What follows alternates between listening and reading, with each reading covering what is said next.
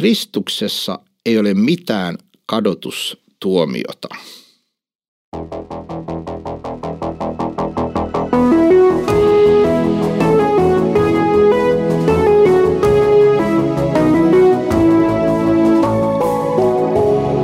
Kirjoitusten pauloissa.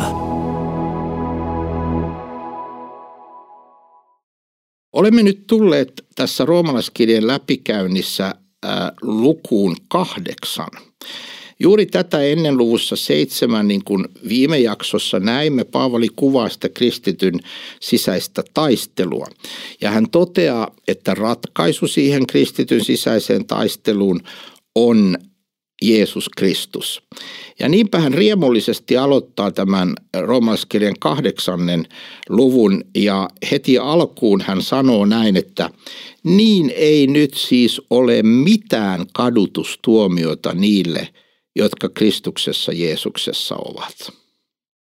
Tämä on ihana vapauttava sana, joka kertoo, että Kristus on todellakin sovittanut kaikki meidän syntimme. Hän on maksanut sen hinnan ää, näistä synneistä, hän on kuollut, hän on ottanut päälleen itse sen rangaistuksen, joka meille olisi kuulunut, niin että meitä ei tuomita kadotukseen, vaikka olemme edelleen ä, syntisiä ihmisiä, ajatuksia, sanoja, teon rikomme Jumalan tahtoa vastaan, niin silti me emme joudu kadotukseen, koska Kristus Jeesus on ä, meidät vapauttanut kuolemallaan ja ylösnousemuksellaan kadotuksesta.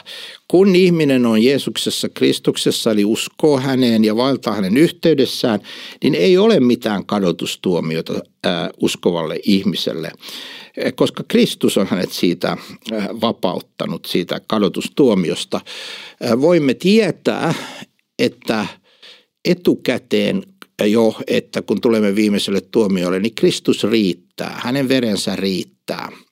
Kuuluisa ruotsalainen teologi David Hedegård, hänen kerrotaan kuolleen niin, että hänen viimeiset sanansa olivat, että hän toisti Jeesu Kristi blood, Jeesu Kristi blood, Jeesuksen Kristuksen veri.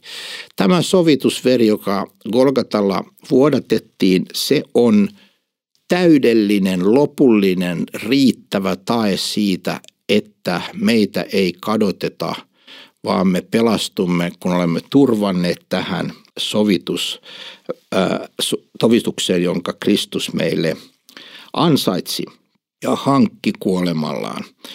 Ja äh, tässä, tässä elämässä me elämme ilolla, vapautettuina ja tietoisina siitä, että minä en enää elä tällaisen kadotustuomion alaisena. Minä elän vapautettuna, minä elän armahdettuna, minä elän anteeksi saaneena.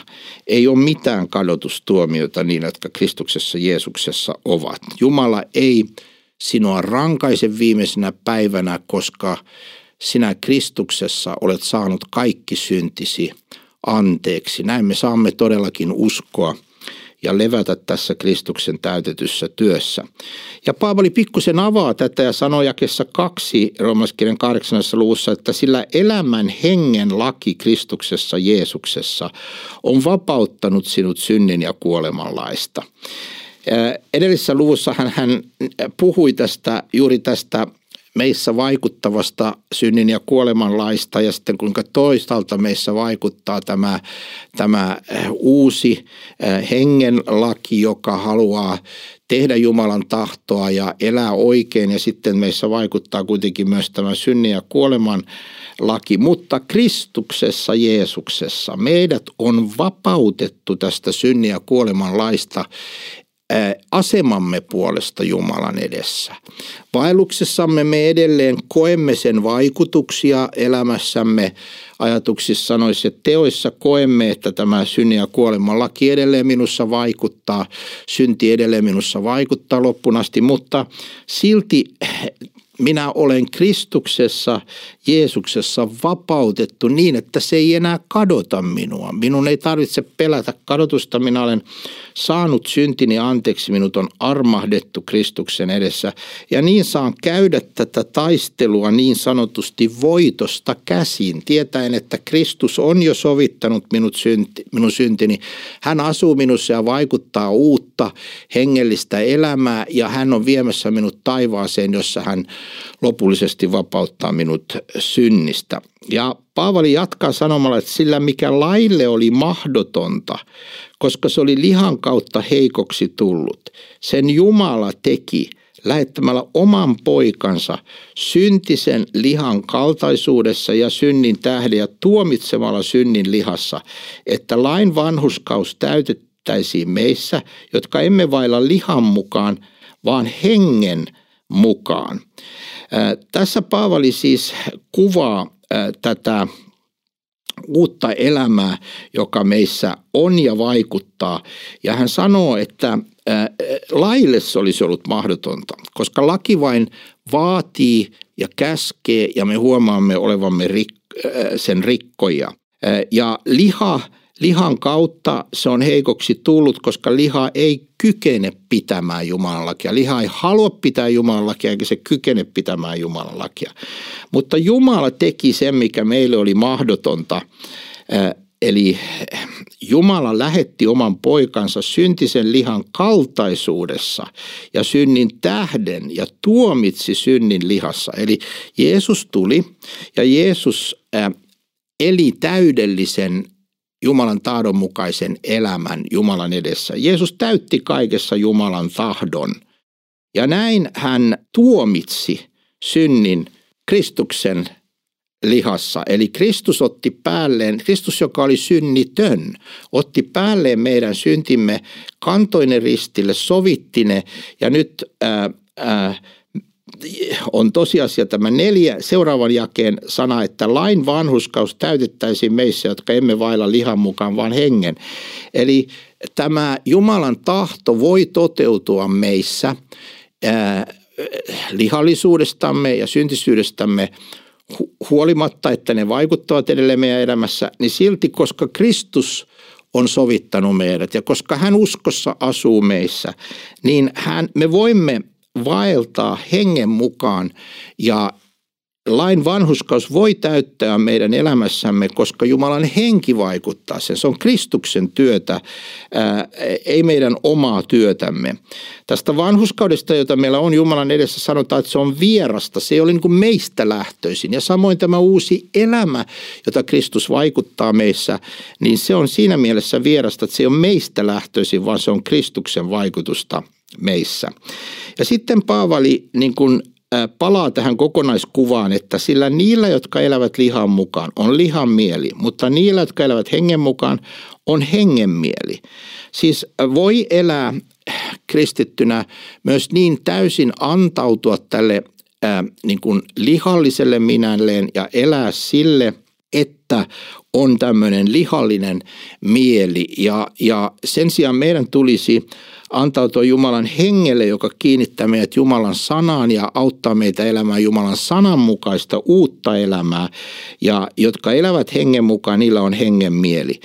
Ja sitten Paavali toteaa, mitä näiden seuraamukset ja loppu on. Lihan mieli on kuolema, mutta hengen mieli on elämä ja rauha. Siis sen vanhan ihmisen lihan mieli, se vie meitä koko ajan kohti kuolemaa ja kohti eroa Jumalasta, mutta uusi ihminen, uusi hengen mieli, se on elämä ja se on rauha. Meillä on rauha Jumalan kanssa Kristuksen tähden hänen edessään ja henki todistaa tästä ja hengen mieli johtaa tällaiseen rauhaan ja uuteen elämään. Sen tähden, että lihan mieli on vihollisuus Jumalaa vastaan, Paavali jatkaa, sillä se ei alistu Jumalan lainaalle eikä se voikaan. Tämä vanha ihminen ei koskaan voi alistua Jumalan lainalle. Se, se, se ei niin kuin pysty siihen, se on aina kapinassa, se on aina ristiriidassa Jumalan tahdon ja sanan kanssa. Ja sitten Paavali jatkaa sanomalla, että jotka lihan vallassa olevat, ne eivät voi olla Jumalalle otolliset. Jos minä en ruoki tätä ä, uutta ihmistä ja tätä hengen mieltä itsessäni ja tätä, että Kristus asuu minussa ja, ja jos minä en ruoki ja vahvista tätä uutta hengellistä elämää Jumalan sanan, sakramenttien ja ä, uskovien yhteyden kautta, jos minä sitä vahvistan sitä uutta elämää, niin silloin se vanha elämä saa täyden vallan ja voi jopa ää, johtaa siihen, että se uusi elämä minussa kuolee ja minä, minusta tulee Jumalasta pois luopunut. Ää, mutta Kristus ei halua tätä ja hän vaikuttaa meissä sitä uutta elämää, mutta Paavali varoittaa, että jotka lihan vallassa olevat, ne eivät voi olla Jumalalle otolliset.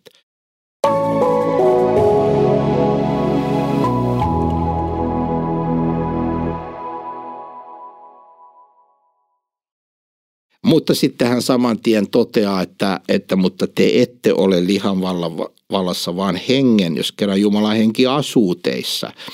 Ää, Jumalan henki asuu meissä, kun me uskomme ja luotamme Kristukseen ja tämä uusi elämä vaikuttaa meissä. Ää, mutta se, jolla ei ole Kristuksen henkeä, se ei ole hänen omansa, sanoo Paavali. Eli toisin sanoen, kaikilla kristityillä on Jumalan henki. Kaikilla todellisilla uskovilla Jumalan lapsilla on Jumalan henki. Ei voi olla niin, että on Jumalan lapsi, mutta ei ole Jumalan henki, koska Jumalan henki on ainoa, joka voi tehdä sinusta Jumalan lapsen synnyttämällä sinussa uskoa Kristukseen. Jolla ei ole Kristuksen henkeä, se ei ole hänen omansa. Kaikilla Jumalan omilla on Jumalan henki ja se, jolla ei sitä ole, hän ei ole Kristuksen oma. Mutta jos Kristus on teissä, niin ruumis tosin on kuollut synnin tähden, mutta henki on elämä vanhuskauden tähden. Se kuolema ja synti, mikä meissä edelleen vaikuttaa, se on menossa äh, pois. Se häviää viimeistään taivaan sen äh, tullessamme ja se uusi elämä, mikä äh, meissä Jumalan hengen kautta on ja Kristuksen tähden on, niin se Ää, tulee sitten täyteen kukoistukseen ja ottaa täyden vallan siellä ää, taivassa perillä. Jos nyt hänen henkensä, hän joka herätti Jeesuksen kuolleista asuu teissä, niin hän joka herätti kuolleista Kristuksen Jeesuksen on eläväksi tekevä myös teidän kuolevaiset ruumiinne henkensä kautta, joka teissä asuu. Tätä Kristus tekee kahdella tavalla. Hän tekee sitä jo tässä elämässä. Hän tekee jo meitä eläväksi hengessä ja vaikuttaa meissä Jumalan tahdon mukaista elämää. Eli on niin kuin kolme, kolme niin kuin tämmöistä tilaa, jossa ihminen voi olla. On se vanhan vanha tila, jossa hän ei usko Kristukseen. Kristus ei asu hänessä, hänellä ei ole Jumalan henkeä.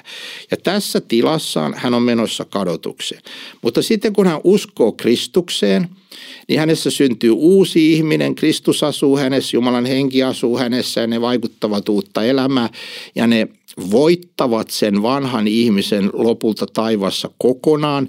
Täällä ajassa ne ovat ristiriidassa keskenään. Tämä on se toinen tila, jossa ihminen on. Ja se kolmas tila on se perillä oleva tila. Kun tulemme iankaikkiseen elämään uskovina, niin se synti poistetaan meissä ja me saamme elää täysin Jumalan hengen vallassa. Ja se tulee olemaan sanoin kuvaamattoman ihanaa ja hienoa elämää, kun synti on poissa.